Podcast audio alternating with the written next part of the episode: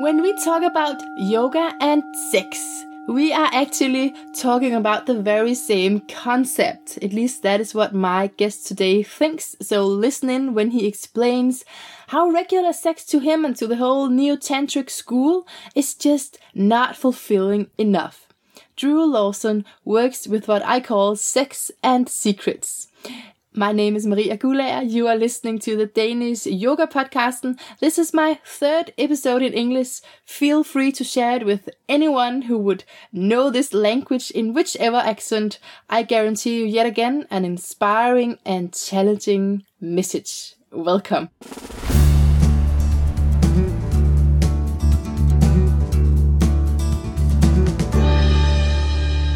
This episode of the Yoga Podcast is about sex and secrets. And I'm here with Drew Lawson, who is a psychosexual, somatic, and sexological bodywork therapist. That's right. Is that it? Pretty much. Ah, almost. Okay. It's a long one. Um, welcome. And a yoga teacher. And a yoga teacher. yes. Welcome to the Yoga Podcast. Thank you. So you work with sex in therapeutic situations. Is that how I can understand your long title? I work with uh, our relationship to intimacy, both with ourselves and with each other. Now, most people seem to think that means sex, and so often I will be working with sexuality with clients on one level or another. So, sex, how is that related to uh, the yoga? Well, we we have two words there that can mean many different things to many different people. So, um, sex, sex, yoga, yeah. Sex isn't just rubbing genitals, and yoga isn't just uh, doing fancy gymnastics on a mat. But most people, perhaps, or many people, would think that that's what sex and yoga means. Um, if uh, sex is our relationship to erotic energy, then that can be all encompassing in how we live in the world, perhaps. Um, if, as some of the yogis would have us believe, sexual energy is the, the root energy, the source energy in our base chakras, and how that moves through Kundalini energy up our spine and into the rest, into our other chakras, and um, and how that manifests and how we send out that frequency, that vibration, then every way in which we are in the world is a manifestation of our sexual energy. Um, in the same way, if yoga is more than just gymnastics on a mat, if yoga is actually how we live our lives, then um, and perhaps how, to a greater or lesser extent, we can make art through living our lives, then sex and yoga are possibly one and the same, if not close cousins. Hmm. And you are just back from Bali where you've been uh, working for a while, um, and now you're in Copenhagen now for a little bit. Yeah. yeah. What is it that you really want to give people here, uh, or anywhere, wherever you are? What is your life mission, if you could hmm. put it like that? Uh, my current mission is to empower and enable people to to work through whatever contractions in their body, keep them from the deepest sense of intimate connections with themselves and with each other. Hmm. Um, and if anything, that's just a manifestation of my own life journey. Hmm. And so, so what is it that can keep us from each other? What, what is that? All the restrictions. Well, any um, anything that we've, any experiences or beliefs or um, pain that we've experienced in our life that we uh, can then hold in our in our psychosomatic structure in our body mind um, as a, a resistance to being fully vulnerable, being fully open. Hmm. imagine? So you know we're born pretty open, vulnerable beings in the world, and as we grow and go through life, um, life happens to us, and a lot of that can be experiences that we would call painful, that our nervous system responds or reacts to, that um, that we take learnings from around. If we're to stay safe, we need to not do this, or we need to do that, or be nice, or not be loud, or not be angry, and you know, and then our education system, our life experience, our parents, our you know our, our fellow students at school. We receive through these interactions, we receive all these learnings, which you know, often result in us putting a bunch of stuff that we used to think was okay in a big box that you know is marked not okay, or else we're going to get thrown out of the gang or thrown out of the tribe, or um, or it's dangerous if we're this way. And that structure that we then create restricts us, restricts our energetic flow if we're looking at it from a from a perspective of a, a yogic perspective of energy, or it restricts us in the choices we can make in our beliefs, in just in our habits and how we choose to live our lives. Mm-hmm. So, and that can turn up as as adults or later in our lives as you know, us cutting so much of ourselves away mm. that we're we're so we're putting so much energy into presenting a mask of ourselves that will yeah. make us acceptable yeah. to our lovers, our bosses, our partners, our colleagues, to life. So terrified of being rejected, humiliated, shamed, abandoned, a sense of powerlessness, or so on. That we're presenting a mask, and that mask is so inauthentic to our true, vulnerable, real selves that life becomes a, a, a plastic play. And this is I assume where the secrets come in because you told me that you're working with uh, people's secrets somehow or helping them to to carry them in a way. I mean, it's absolutely related to secrets. The um, the, all these things that we believe make us unacceptable. All these ways that we've been taught we shouldn't be, whether it's our anger or our, our jealousy or our desires and so on. But um, when we emerge into our sexual energies, and often for, for us, it's we're very, very young, we're very tender, three, four, five years old, we start feeling sexual energy in our bodies, many of us, most of us. We start experimenting sexually from a very young age, you know, playing typical, you know, the typical kind of caricature of doctors and nurses, or show me yours, I'll show you mine in the playground.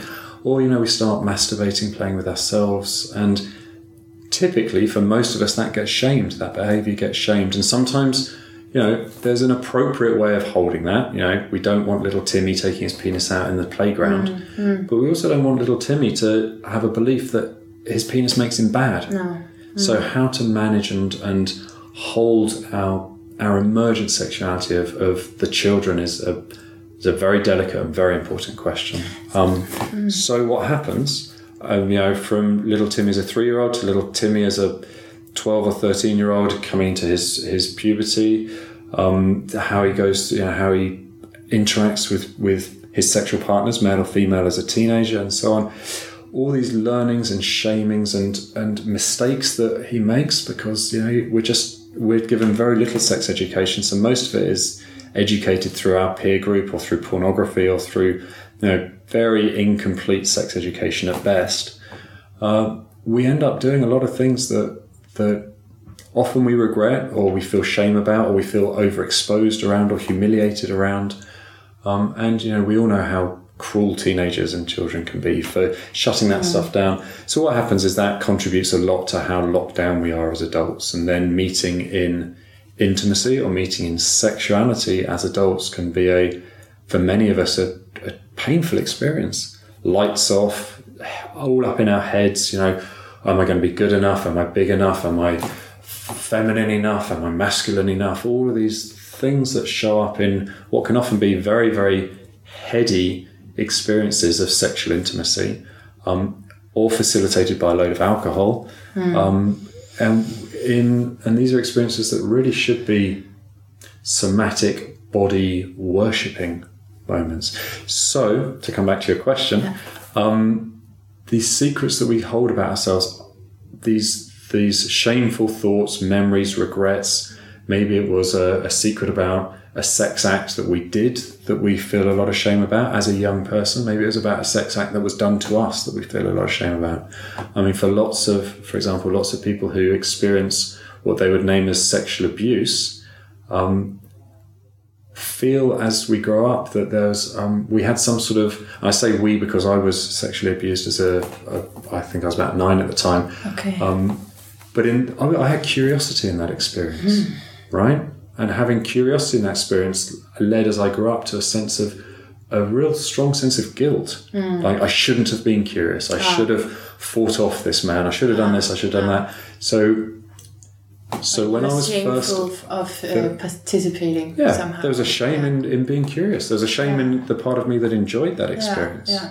The part of me that wanted to please the grown up. The part of Mm. me that wanted to be a sexual man as an eight or nine year old boy. Mm. And this stuff can, you know, this weighed me down. Mm. And, you know, when I'm working with clients now, often clients will carry some sort of secret, something that they Mm. feel they just can't express, whether it's sexual or, or not I was sexual. just going to ask that. Is it always sexual, our secrets? No. Um, but but then I- the other way around, will it always come up in sex when we are intimate? Do you think that somehow? Like it could, I could imagine it could be really hard to be, I can imagine, I've tried, okay, to be close to someone and then uh, I feel I, I have to hold a little bit back because there's something I'm not saying. For sure. So even though And how it's does not, that feel when you're holding back? It, it doesn't feel right. I mm. can't uh, devote myself. I can't give give myself away like I maybe want to. Mm. Like I feel would be appropriate in that situation. Mm. Yeah. I mean, devotion, you said devote, and that's a beautiful word, and give yourself away. Two beautiful ways of expressing how I believe a true, authentic sex act or intimate act should be. It should, you know, it should. It can be a, an experience of the highest worship of life, of each other, of ourselves, of this present experience of celebration. And yet we carry so much story and so much baggage and so much judgment about what we should be doing, how it should look, what happened to us, how, we want. You know, many of us, most of us, are you know, we yearn to connect. Hmm. So we want to be accepted. We want to be good enough. We want to please and be pleased. I mean, they're you know they're virtuous longings and yearnings, Mm. but they manifest so often as closure and contraction and inability to speak our own needs, our own desires, and inability to say what we want, to ask for what we want, to say when we're being touched in a way that we don't like. And we live these experiences because of all of this stuff so much from our mind. Our bodies might be crying out no, but our mind is saying yes, I should, I should be enjoying this. This is what mm. she wants or he wants, and so on. Or um, or our bodies might be crying out yes. Doesn't it have to be like that a little, a little bit? Like you have to do something that you might not want to. It's not your biggest desire in the whole wide world, but you're doing it to please the other person because you know this is what he loves, and then you do that, and then it shouldn't be like that during sex. Is that what you're saying? I'm I'm not saying that we don't serve each other. I mm. believe that you know if I know that there's something that you really love in in intimacy, mm. then and if I love you and I want to celebrate our act, then sure, you know I mm. would love to co-create that experience Yeah. for you. Um, but if I'm compromising my own integrity, Yeah, that's a problem. for that, Yeah. then that's a problem. Like you know, to use a, I was, I was talking about it with a colleague last week, and I don't remember the exact data, but there was it was about how many young women, and by young women I'm talking about uh, girls, really pubescent and often prepubescent girls, are this sort of nine through to fourteen or fifteen years old. How many of them are agreeing to sex acts with boys that boys have seen on you know on porn on their phones or what have you, um, that are really strong sex acts. You know, it might be anal sex, might be deep throat oral What are you saying? They've seen this? So yeah, this is the sort of porn that's being handed around the playground these ah, days. yeah. Is hardcore porn on ah. on um, smartphones. Hmm. So you know, I'm 40 years old. The sort of ah. porn that went around the school ground when I was a kid were sort of soft core magazines, right? the, oh, and how the effect that has on the Yeah. nervous system, the effect Yeah. Mm. that has on our mm. neurology, on how we wire into mm. our dopamine and oxytocin responses in our So body. that's really interesting because so I'm used to thinking about Denmark. We are quite liberal uh, in terms of sex as well. Like it's legal with porn, and you know it's all good. Um, but you're actually saying that to experience uh, true freedom, maybe we should have uh, less porn in the public. Don't think I'm saying that. I think what I'm saying. In the are- playground, anyway. Then yes, and how do we how do we make less turn up in the playground? I think by normalizing it. You know, if something is forbidden, then it's everyone wants it. right? I remember, you know, the videos or the magazines that turned up in the playground when I was a kid. They were always nicked from under the, our parents' mattresses or from behind the back of the sock cupboard or this that. If mm. something is, it's I mean, it's a very delicate balance, right? But if if parents are cool and groovy around this about their sexuality, then kids tend to grow up cool and groovy around their sexuality. Mm. If parents hide it or shame it or mm. ban it or don't express, you know, intimacy with I'm not saying we should have sex in mm. front of our children. No. But I am saying if our children walk in and we're having sex, we shouldn't pretend we're doing something else. Okay. Or yell at them and tell them to get out. And actually, I mean, we just laughed there, but I know people that that are very cool and groovy around having sex around their kids. It's not like sit there and watch mummy and daddy have sex now, but it's kind of like we're going, we're off to have our parent time to do our intimate thing. Yeah. You know, look after yourselves or you know whatever it is. There's there's a, just a clear and open communication which doesn't shame the sexual act. It doesn't make it this kind of weird, mysterious thing that you know kids are peering through key lockers, keyholes, and trying to work out what's going on. And it doesn't To make it natural. to normalise and it naturalise is it possible uh, to have to think about a culture in which uh, shame is not a part of the way you, you think about sex? Because it's like it's always there somehow a little bit. Also, just you know, being naked. There's something shameful about that. Uh, Well. you know what I mean? It's it, you don't, you don't want to walk around naked all the time. There's a reason we don't do that. I don't want to walk around naked, or you don't want to walk around naked. Okay, okay, So, I, I don't. Okay. Yeah, yeah. Um, now there are. I've just come into Denmark from Bali, as you Yeah, say. yeah. It's really so cold you, here. you, you used to we want to put on naked. clothes, right? um, and uh, you know, but yeah, Bali is a is a well, it's Indonesia is a Muslim country. Bali's less Muslim, but um, so Adam and Eve, right? The eating Yeah. of the tree of Yeah, uh, all the way back. knowledge, Yeah, shame, whack Yeah. on the leaf. You know, and there are a million different theories as to what this is actually a metaphor for. But uh, as we seems that as we as a species became self-aware, we also introduced the idea of shame into our body systems. Um, some sort of and sh- you know there. Are, so a man called John Bradshaw writes very eloquently um, on these two different kinds of shame: healthy shame and toxic shame. And he talks about healthy shame as being, oh, I've done something wrong, right? I've done something I probably shouldn't have done that. Maybe I shoved some my little brother into the pool, and oops, that was you know, and I felt a bit of contraction in my body, a bit of humiliation, a bit of shame. and that's good. Healthy shame. That's Yeah. kind of good shame. I've Yeah. learned a boundary. I've learned something that I shouldn't do. So Yeah, so healthy shame is I've done something wrong. Toxic shame, as he describes it, is I am wrong. A core belief of wrongness. And as kids, if we're if if we internalize a shameful experience in some, or even as adults, if if for whatever reasons around our own psychosomatic makeup or how we're held by our parents, or you know, if we're young and the gods and goddesses that are grown-ups in the world really shame us in certain ways, we can take on this core belief that I am wrong. Hmm. And that is crippling. That just cuts hmm. off the life force energy in the body and it shuts people down and it creates lives of misery and and separation. yeah. Then how can we meet others in a sexual space uh, as as How indeed. vulnerable as as we should? How indeed? Well, hmm. you know, we look around the world and you know, that's the big challenge. We have, you know, one of this planet is suffering from a huge sexual shadow where in all the movies, in all the magazines, in billboards, in wherever we look, sex is used to sell us stuff. Mm. You know, we want some chewing gum. Here's a here's a sexy woman eating some chewing gum. We want to we want to sell someone some Coca Cola. There's a guy with a shirt off drinking Coca Cola. It's all you know, sex, sex, sex, perfume, movies. Yeah. You know, in all the films, there's there, you know, not in all the films, but in you know, in so many of the big Hollywood Yeah. films, there's sexuality. It's this it's popping out all over the place. And you why know, do you think that is? well, because we suppress, repress, and deny our sexual urges. Because good, healthy, natural sexuality is not allowed. And so, you know, so that that's one way where the the sexual, the repressed sexual urge pops up.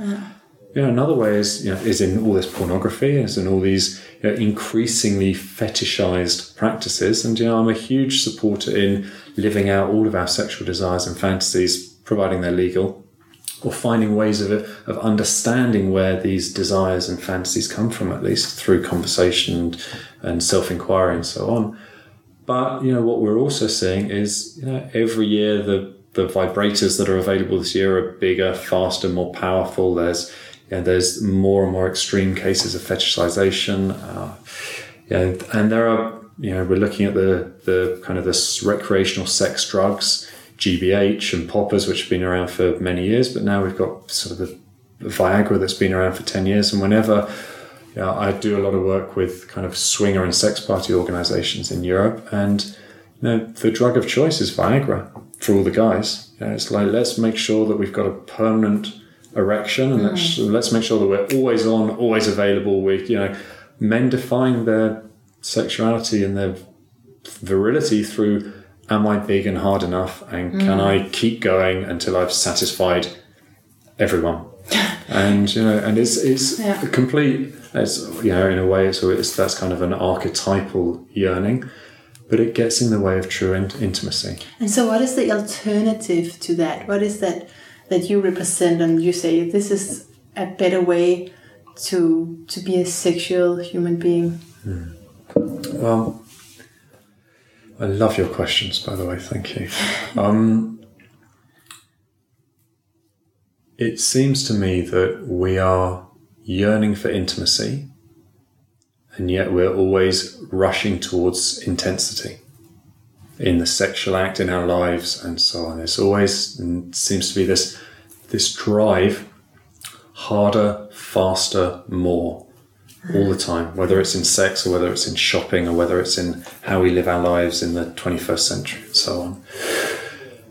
So, my belief, my experience, and that of my teachers and many of my peers is that if we can find a way to relax and slow down often and allow our nervous systems to switch from this uh, sympathetic, always on situation, which is how most of us in the West live our lives with this kind of adrenalized cortisol alert, fight or flight kind of response. If we can get our nervous systems back into the parasympathetics, if we can get into kind of rest or tend and befriend, as it's often called, or this sense of safety, connectivity, then we can start to allow ourselves to be vulnerable.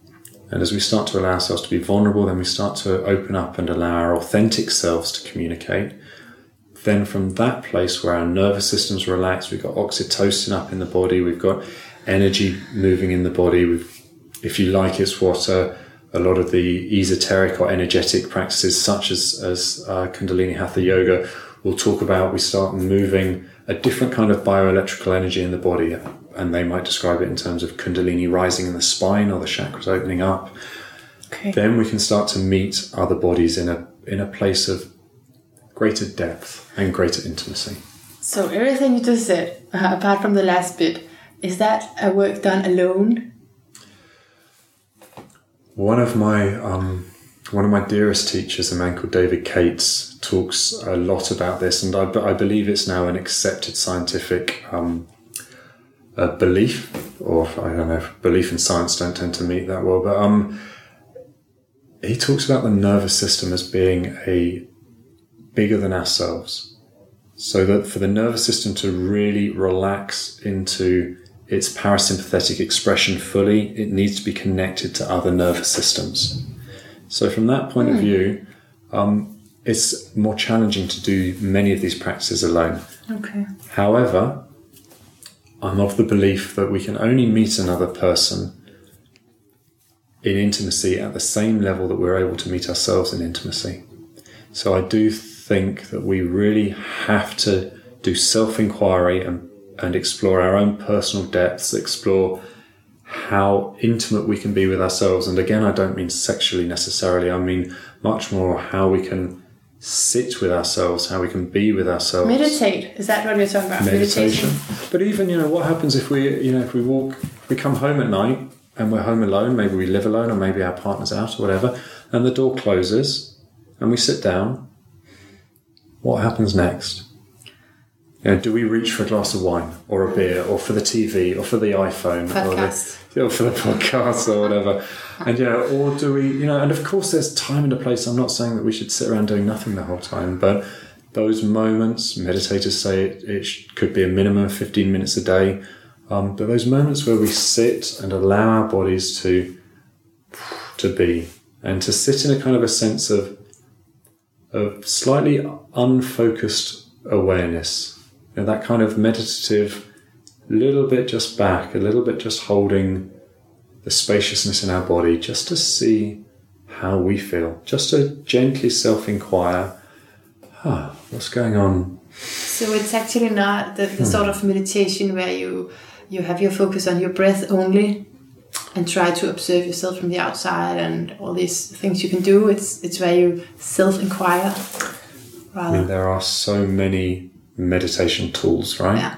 I mean, the old, the old original, original, there are old tantric sects that you know would consider eating dead flesh a meditation, or or meditating heard that. on a Oh. corpse. now, these are ways of meditating on the on the impermanence of life, right? Ah. Or staring at a candle, or eating feces, or you know, counting sheep, or walking. I mean, there are many walking, dancing. The Sufis used dancing as a meditation. Many people do. So, but no, what I'm talking about is a more kind of a more Dzogchen or Tibetan practice, or a, a more Vipassana style practice of of kind of really feeling the bodily sensations.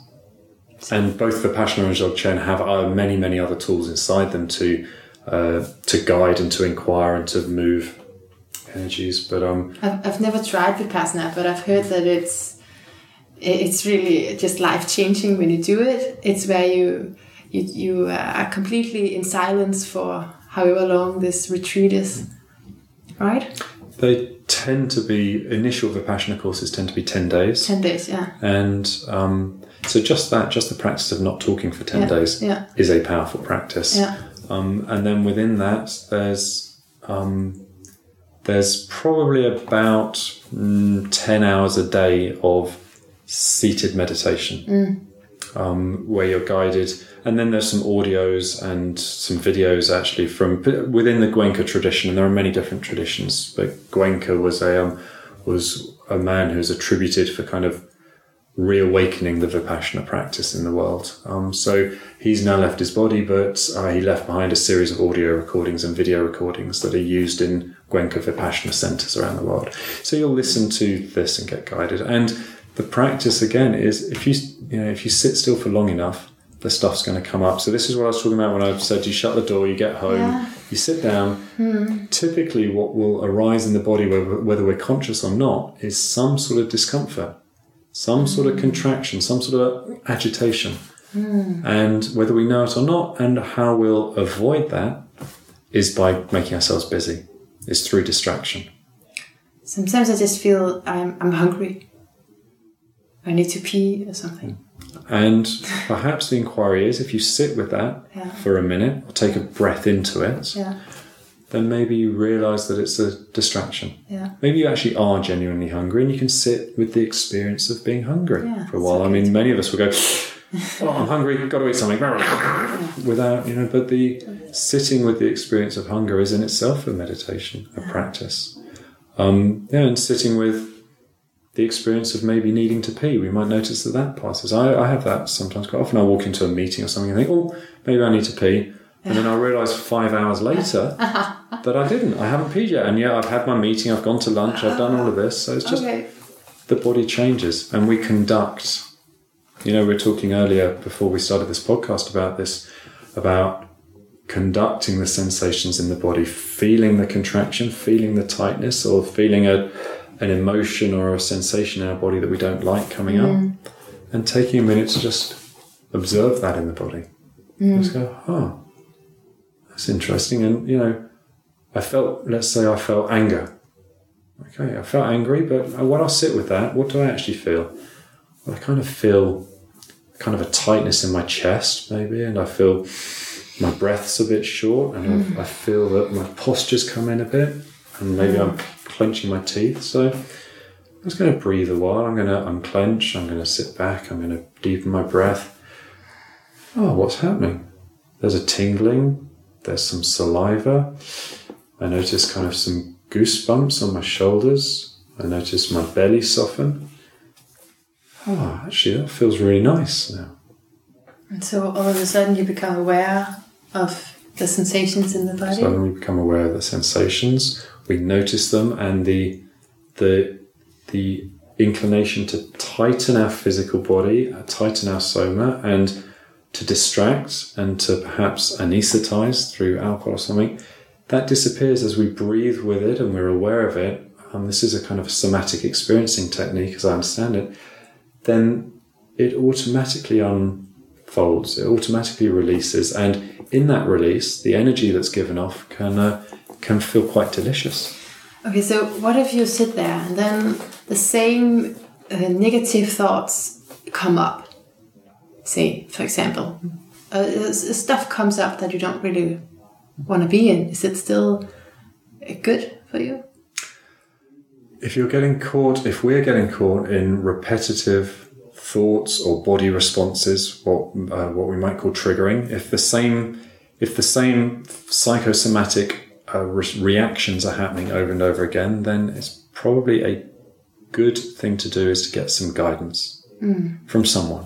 Mm. And that doesn't necessarily mean therapy. It could mean going and talking to someone that could guide you in a particular kind of meditation or a particular mm. kind of practice. It could mean going to a body worker, mm. having some kind of physical based touch or energetic mm. touch to help remove um, or work through some of that. Um, you know, it could be an old trauma memory or something that's kind of quite deep down there in our body that um, that is locked in that you know we just need some guidance and support facilitation to, to access and release. What is it that you do the, the body work? What, what do you do? Is it like a massage? Um, it looks pretty different depending on on who I'm working with and what I'm working with but it's um, it's there's a lot of massage based techniques in there. There's um, a lot of yogic meditation pranayama mm. type pranayama type practices in there. There's um, some osteopathy. There's some fascial work. It's I mean I feel a bit resistant using this phrase because it sounds a bit like a throwaway phrase for I don't know what I'm doing. But there, there's a tendent there's quite a a reliance on an intuitive sense of what needs to be touched, how it needs to be touched mm. um, or held. And that comes from 20 years, I guess, or more of working with body work where I can, I, to a greater or lesser extent, I can look at a body and just see how the holding is happening in the body or listen to the voice, listen to the language, um, and, and get a fairly good sense of where something needs to happen and if not, I'll just put my hands on the body. Mm. Just go, right, how does this feel? And for some people, just having a hand on a body is enough to to trigger a release. Mm. You know? So it's like the body reveals uh, secrets, sure. well, something that's on the inside. For sure. Yeah. And this is why I don't believe necessarily that we need to sit in hours of psychotherapy. I've I've had many hours of psychotherapy in my life. I think some sort of psycho or psychosomatic uh, conversation is really important. Mm. But I don't. We don't always need to know the data of a story in order to be able to locate and release it in the body. If the mm. body has a contraction, mm. um, a man called Peter Levine developed quite a lot of theory around trauma and, and practice around trauma. Um, he, he observed animals in nature and he observed, for example, that um, if a prey animal is caught but then manages to escape from a predator, that the first thing that prey animal often does when they're safe is to shake it out their body. And he looked at, I think, cheetahs and lions in Africa hunting gazelles. And sometimes when the, the gazelle will go through all sorts of fight, flight uh, responses, eventually get caught often, and then sometimes that gazelle managed to escape. And when that gazelle was then safe again, what it would do is it would start shaking. It would shake out its body to release mm. the cortisol and the adrenaline and some of the other hormones that were released in that experience. Now, what we tend to do as humans is if we have a traumatic experience, we tend to do the opposite. Stop the body, slow it down. I mean, sometimes there's a very um, physiological requirement, a very a, a need to put the body in some sort of safe protection. If we've yeah. damaged our neck, we need to get a neck brace on. Yeah. If we've broken bones, yeah. But also, typically, if we have a trauma response, the our peers will say, "Oh, calm down, don't worry, it's okay, don't shake, just have a cup of tea, wrap you up, hold you tight," and we kind of, you know, out of the good, best intentions of our heart, tend to stop those responses. If we find ourselves shaking a lot, um, we'll do what we can to to medicate or anaesthetize that. What Peter Levine and what his observations of, of the animal kingdom seem to suggest is that if we allow that shaking to happen, then that doesn't get locked into the body in, in a kind of a, a hormone photograph, a stress trauma photograph in the body. And so, why I'm saying this is that if we work with releasing whatever's contracted in the body, mm. we don't need to know the story. We don't need to know that X was raped by Y or, you know, A was beaten up by B at some point in their life. We just know that right now, every time B gets close to someone they want to be intimate with, their body goes, ah, don't like it, run away. And, yeah, you know, yeah. but. I, I really, I really love that point because I've, um, I've experienced uh, throughout the years that when I sit and just talk about a trauma or my secrets, you know, stuff that I carry with me from my past. Uh, that I make it into a project of getting the other person to understand me. Mm. And if I don't feel understood, it just it leaves me even worse off afterwards. And so, so for me, what has been my therapy is definitely physical yoga and physical dancing. Mm. So, um, practices where I can use my body and express like that. So it makes a lot of sense to me. Mm, beautiful. Yeah. And kind of coming back to one of your earlier questions, um, while attempting not to contradict myself, sometimes we need to share a secret. Yeah. Sometimes actually what our body is desperate to do is unburden ourselves yeah. of something that we've been yeah. carrying. Yeah. Um, and we talked about this uh, when we met the other day, where sometimes when I'm working with a client who for whom English isn't their first language, and English is the only language I speak proficiently enough to be able to do my work in. Um, but if I'm, for example, if I'm working with a uh, with a Danish client, most many Danes have such excellent English that we can do the work incredibly effectively. Uh-huh. But it might be that they have a, a secret that they they it's know they're holding on to. It's just easier to say it in your own language. Well, right? there are two things here, at least two things here. One is it's easier to say it in the, our own language because that can have a often have a more direct connection to our own somatic experience. But also, it might be that just in the saying of it in Danish, they know that I don't understand. Mm. So, in the way they're, they're speaking it out loud, and they might not have even spoken it for however many years there has been since the event happened, but just speaking it, even though they know I don't understand, there's still a release. There's still something can shift. Some grief can come up, some anger can come up, some you know some emotion happens in the body. There's a release, and then it might be that later on in that session or in the next session we might revisit that and go, well, do you want to share it some more? Mm. And often, just in my in my initial sort of case history session with my clients, the first visit I have with my clients is almost always a um, a kind of a, a, bit of a case history why you're here, what you want to get out of the training, mm-hmm. any significant stuff that you do feel you want to yeah. share in this moment. Um, typically, a client will say that's the first time I've ever said those things to someone yeah. else, yeah. and they'll leave with a with a spring in their step and a real lightness in their bodies, just to allow themselves to be seen and heard. That's that's wonderful when you can have that experience, but sometimes I feel that I share um, in in a way that that makes me just too vulnerable in a way like afterwards i, I can't really close myself like I, I, gave away too much mm. in that moment mm. so that's the, the downside of it right well that's a i mean it's a beautiful self-awareness yeah. and learning how to modulate that yeah. is um is a real gift and this can often come up in again in intimate sexual relations you know if we're you know, if we meet someone and we, you know, when when and how much do we reveal of ourselves at any point? You know, mm. maybe it's a one night stand. We meet someone in a bar and and we have a drink or two, or so we get carried away in the moment, or whatever it is. Mm.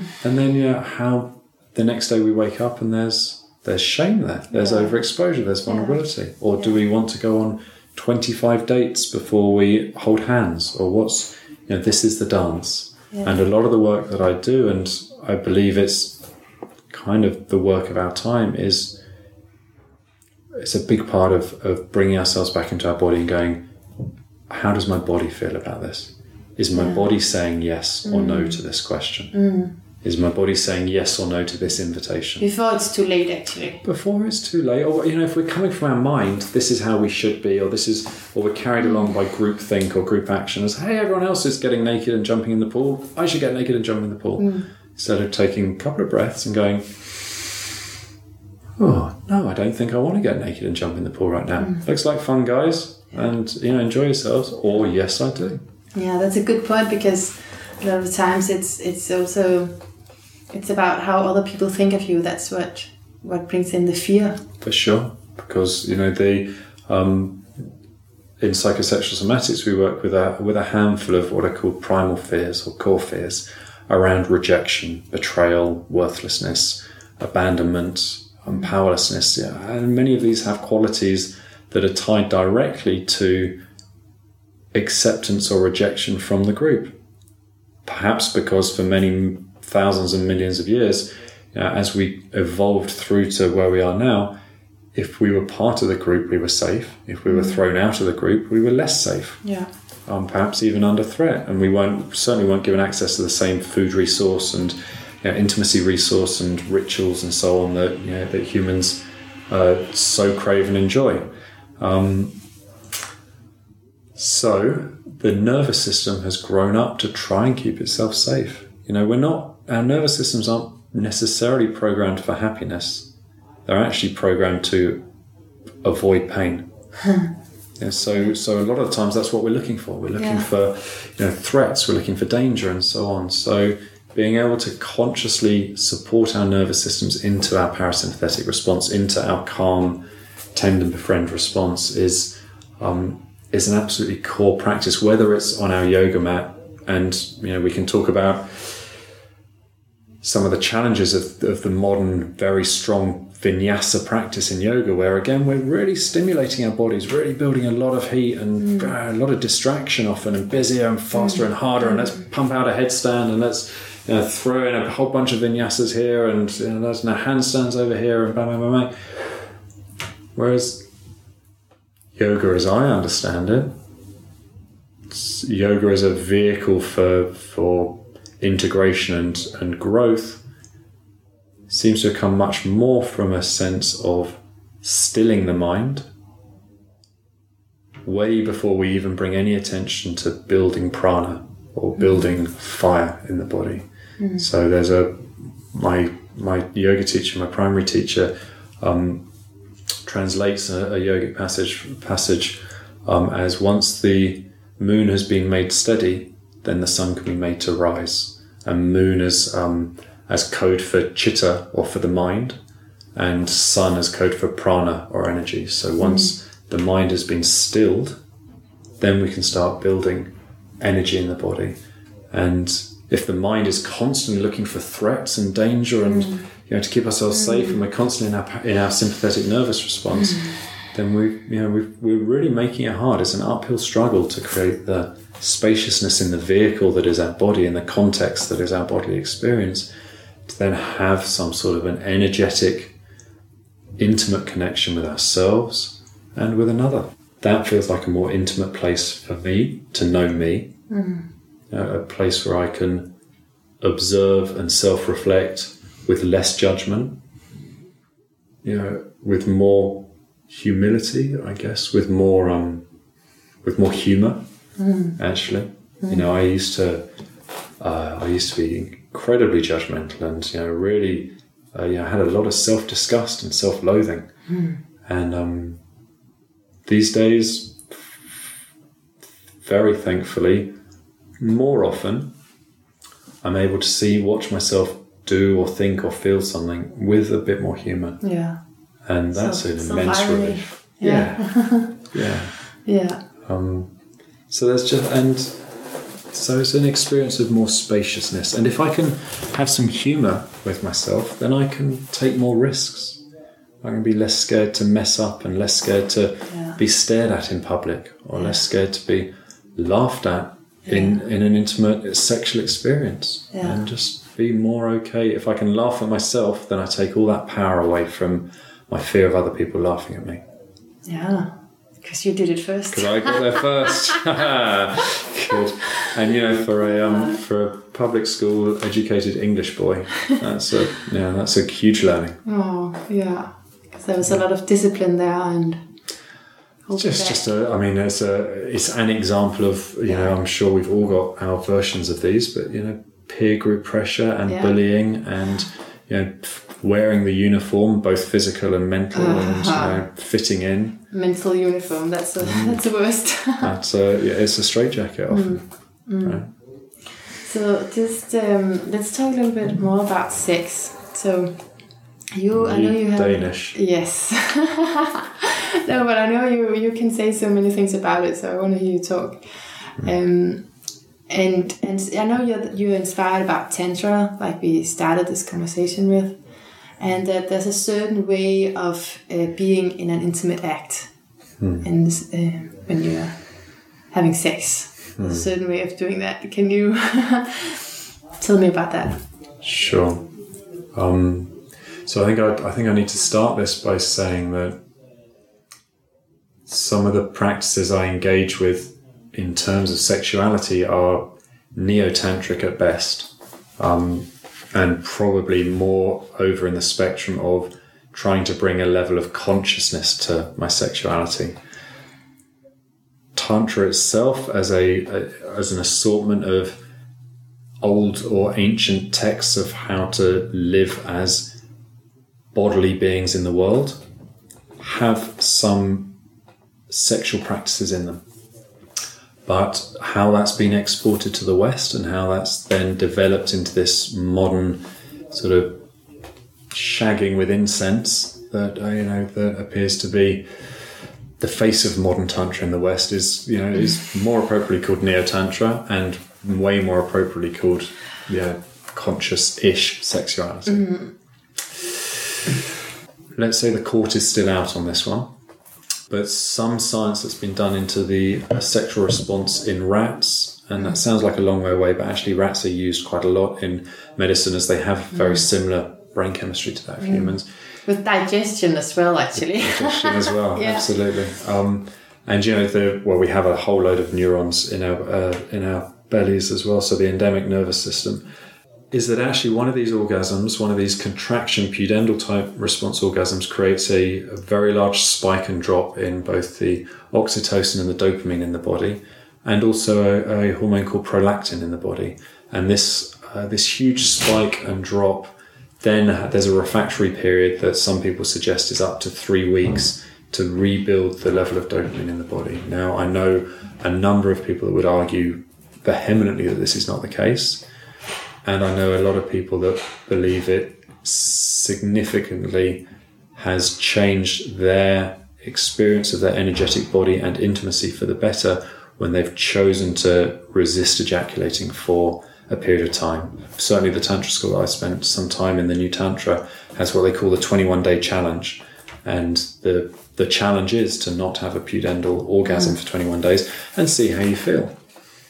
Um, so, is, so it is considered to be a better way of having sex to actually not come. It's this better word that I find challenging. it's um, it's certainly It's a subjective, but different experience on many Yeah. levels. Uh, Yeah. We, the human body is designed to chase dopamine highs. Mm. Whether we're meeting a deadline at work, or trying to chat up that person in the bar, or Mm. robbing a bank, or doing you know jumping out of an aeroplane and blah blah blah, or looking at that pair of shoes we want to buy in a magazine, this appears to all fit into the sort of the dopamine reward cycle in the body. like what, you were just talking about with uh, vinyasa yoga. like perhaps with vinyasa yoga yes for sure um, you know this this wanting something getting it having the physical experience of getting that and Yeah. releasing Yeah. Um, and then you know then there's a lull you know, what some people might call buyer's remorse if we've just gone out and bought a really new expensive winter coat for the Copenhagen winters. The next day you might sit there and go ah did I need to spend that much money on a coat? Yeah. um, uh, so there's so there's this kind of like peak and trough, and you know, it, I mean, the French call it uh, le petit mort when uh, when the man has ejaculated and he has a the little death or has a you know needs to have he a falls sleep, asleep. falls asleep. Yeah, So it's so annoying. when you know when that much energy is gone. I mean, th- th- this opens up a whole bunch of questions about um, you know the different responses in in male and females arousal patterns. So they say, I understand that um, that the typical male sexual pattern is from penetration to ejaculation around 10 minutes. Whereas for the a typical woman to feel able to open to really start experiencing deep orgasmic energy in her body tends to be th- three quarters of an hour or an hour. Mm. Or it takes a lot longer, let's put it that way. There we go, at least. yeah. So, you know, we can see right there that those jigsaw pieces mm. don't fit together so well. Mm. So, just the practice of having some ejaculatory control seems like a great tool to facilitate deeper intimacy. However, in my own experience, and I know a lot of people who don't agree with me on this, and I know a lot of people who do, in my own experience, choosing not to ejaculate for a substantial period of time increases the depth and presence and possibilities and quality of intimate experiences. Hmm. I'm no longer chasing a dopamine high. I'm no longer chasing a kind of a peak hit.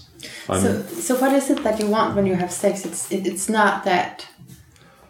I have a very different energetic experience in my body when I'm having sex. I have, I think, what is now called a valley orgasm, or I, I experience orgasmic sensations, or I, rather, I experience blissful sensations in many other parts of my body. I experience a deep connectedness to my partners and to myself, and it's almost like, I mean, when it's good, and when the intimacy is there, and when we're doing our breathing, and when we're really meeting the other nerves start lighting up. So, um, so it's suggested that we can also orgasm on our hypogastric and our pelvic nerves. They're the nerves that run uh, into your womb, in and around your cervix, in and around your vaginal wall, your periurethral glands, if you're a woman, or are kind of up into the body if you're a man, around our anuses, inside our anal cavities. Um, for the guys, into the lower guts, up into kind of the, the pelvic area behind the bone, a deeper, um, different kind of ner- uh, nerve nerve stimulation in the body. And then for women, also the vagus nerve is meant to be a nerve that you can orgasm on. So it's a way of bringing high levels of bioelectrical charge to different nerves in the body and creating different energetic stroke orgasmic experiences. So I've I've had incredibly blissful experiences in my chest. I've had incredibly blissful experiences up my spine, in my head. Uh, I've had experiences where my my all this every skin, every part of the skin of my body just feels alive and vibrant. Experiences when I'm with my partner where we just seem to dissolve into each other. I mean, wonderful, beautiful, blissful experiences. So it is better than regular sex. So it's of a higher quality. That's what you said. So when I when I used to ejaculate a lot, I was mm. much more tired than I was now. I was much mm. grumpier than I was now, and I was much more conscious of when I was going to get my next ejaculation. Mm. And I would eat, I would say I was quite selfish in my sexuality. I was that there was a part of there was you know make sure that she comes, then I can come, then we can have a little nap, then we can do it again. You know, Yeah. rub rub rub, diddle diddle, you know, play meet, but it wasn't hmm. it wasn't fulfilling. It wasn't fulfilling in the part of me that, and maybe this is just me, but the part of me that always really yearned for a very deep transpersonal experience of Yeah. intimacy that felt like it, it was possible for two or more people to meet in, in a in a space that was know, was sacred actually. You know the almost like that you know that sacred tantric union that is talked about in a lot of the gnostic scriptures that's talked about in in uh, in folklore and mythological wisdom in the west going back for thousands of years and in the east is talked about in taoist sexuality and in the tantric union shiva shakti and it turns up all over the world So you're saying we can actually become fulfilled because uh, usually I, I experience it like that. You have sex and then after a while you, you, you need it again somehow, right? You become addicted, addicted. Uh, and, and so you don't experience that hunger for sex when you are fulfilled and in bliss. I think the quality of my hunger has changed. Um, I feel a lot less hungry. Um, I certainly feel a when I when I'm intimate with another person, my yearning is now one of connection, energetic connection with that person, not to rub genitals until I come. Mm. And that was my yearning, if you like, for many years. And it's kind of this, A, B, and C steps to the sexual act. You know, I, I, I could spend. I can find ways of. Uh, it's really hard to to kind of talk about this, um, but know, sucking toes, let's mm. say. Mm. The, the feet uh, can be mm. so sensual, can be such a blissful mm. place that you know, it's possible to get lost so for it's hours. Finding other ways of experiencing. And other ways of creating different cocktails of drugs in the body, if we're talking about that. Yeah. Different ways yeah. of mixing oxytocin and serotonin and adrenaline and um, and dopamine and just different cocktails that might not have that same peak and trough of the contraction orgasm, but you know, in South America, people have chewed cocoa leaves for many thousands of years, and yet now it's been refined into crack cocaine. Crack mm. cocaine is just a massive bang up, bang down, crash out, everyone's wired at the end of it. Mm. It seems that these sorts of, this sort of love making or sexual act that we're talking about has suggestions for roadmaps for teachings around this have turned up in many, many scriptures around the world for many thousands of years. Um, and there's parallel with cautioning against not spilling seed or not uh, not ejaculating or not contracting in the orgasm. Um, I guess I guess from an energetic an energetic metaphor might be that if if uh, one of our goals in life is to build a higher capacity for and quantity and quality of energy in our bodies. Then, if we liken that to a bathtub, our body being the vessel, the, but the bath, and the water being the energy, if I'm building, if I'm filling my body up with, with pranic water, pranic energy in the form of meditation practice, good food, nutritious yeah. food, dancing, asana, pranayama, for me, ejaculating feels like pulling the plug out oh. of the bath. Uh-huh. And that's kind of my experience. I feel tired, kind of bit sort of. I mean, there's there can be this immense bliss, sure, but it doesn't last. And mm. the later on, a few hours later, I feel you know empty, more cranky, more kind of contracted. And the body's okay with not coming, is it? Is it? It's okay. My body loves it. Yeah. Okay. okay. And um, because you've, yeah. And I think there are. I've heard stories, okay. there are stories. And this opens up a whole nother part of, um, a whole nother conversation, which uh, is part of my kind of my professional mission in life, which is around, um,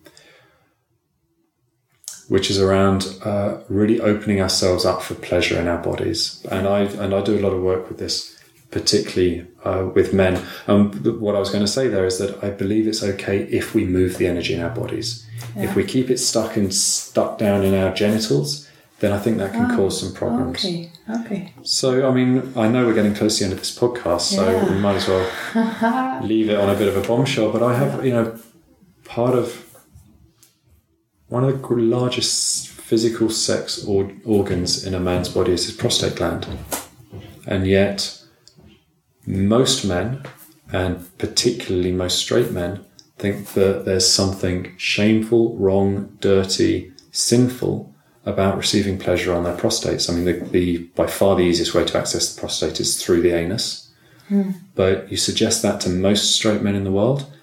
I won't do that. I'm not, I'm not gay. I'm not. Fuck that. So let's go drink a beer and watch football and da da da da da. I just like to put my cock in women and so on. And yet, actually, there's this whole gland in the body that contains so much pleasure, so much pleasure for men. It's called the male G spot, and or um, these other names for it.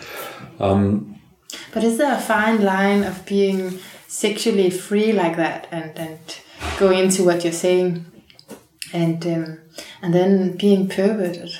You see, I think right. I mean, it's the for, for me, the source of that question is rooted in this in this patriarchal soup or in this cultural soup of it's perverted to to get pleasure in your anus. Hmm. You know that there's something, there's a shame contraction in there. Oh, what? what I mean, hmm. at what point? I don't know. What what is perverse? I think it's perverse using twelve-year-old girls in makeup to sell clothing in an hmm. advert. yeah. You know, I think that's perverted. I think it's I think it's perverted that we're not allowed to be naked on a beach. I think I think the world is full of really bizarre, disgusting, perverted acts, and I don't think receiving pleasure in our bodies between two consenting adults is one of them. All right. And I think for straight men, particularly, learning how to receive pleasure in their prostates is a huge gift that will help shed layers of armoring around what it means to be really masculine, what it means to be really present, what it means to receive as well as to give in the world. Um, you know, I think the number of men that run around the place uh, thinking that it's a great thing to have anal sex with their women, like it's this big thing, who'd never think of having any anything put in their own bottoms. I think these men are dangerous. You know, because the the the anal sphincters are like a um, they're like the master switch to the nervous system. The internal anal sphincter is is a key nervous system response trigger that if it's I mean people consider it autonomic, but it's it's not necessarily. But it's a if we if we put too much trauma there, then we're we're flicking the the switches on all the other sphincters in our body, and we have many many sphincters in our body that puts the body again in a sympathetic response. So one bad experience in, involving the internal anal sphincter can jigger up your nervous system for the rest of your life. Really? Oh. So I've often said that if to my to my clients, hmm. particularly to my male clients, if there's one technique, one out of all of the practices that I've worked with over the 20 years I've been doing this sort of work, there's one technique, it would be gentle, relaxing, self or mutual massage of our anal sphincters. Hmm. And most of the world will call me a pervert, but for me, that's as powerful a way, accompanied with deep breathing yeah. and you know the correct environment and an atmosphere of safety. That's probably the most powerful way of toning, calming, and relaxing our nervous systems that's available to us.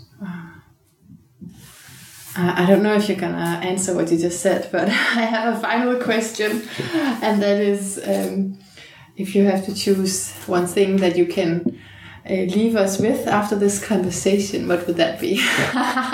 Maybe choose another. Yes, you choose something else maybe, because this is this is a lot I think to have listened to. At least if you're not in uh, sexology yourself. Sure, thank you. Um, it's just to be curious. Yeah. It's just to be curious. Curious about our own bodies, our bodily responses, how we're feeling. Just taking that pause, taking that breath, and just being curious. How does my body feel in this moment? What does my body want or need? How is the body that I'm with feeling in this hmm. moment? What does this body want or need? Hmm. And just know, really seeking towards intimacy rather than intensity. Thank you so much, Drew Lawson. Thank you for giving me the opportunity to share and to meet you. Thank you.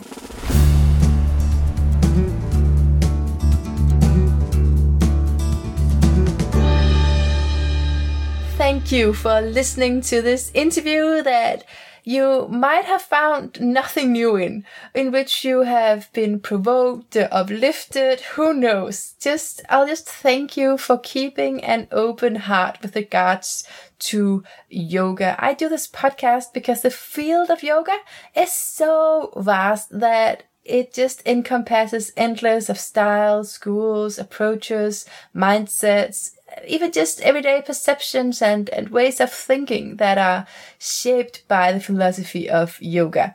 I'd say the wisdom of yoga goes way beyond us. So let's keep sharing. I'll do my best to make that happen and we can learn a lot more about inner truth and bodily benefits together. You can read more about Drew Lawson at his website, drewlawson.co. I will link to it on my Facebook page as well. Feel fantastic and free and just blessed. Until next time.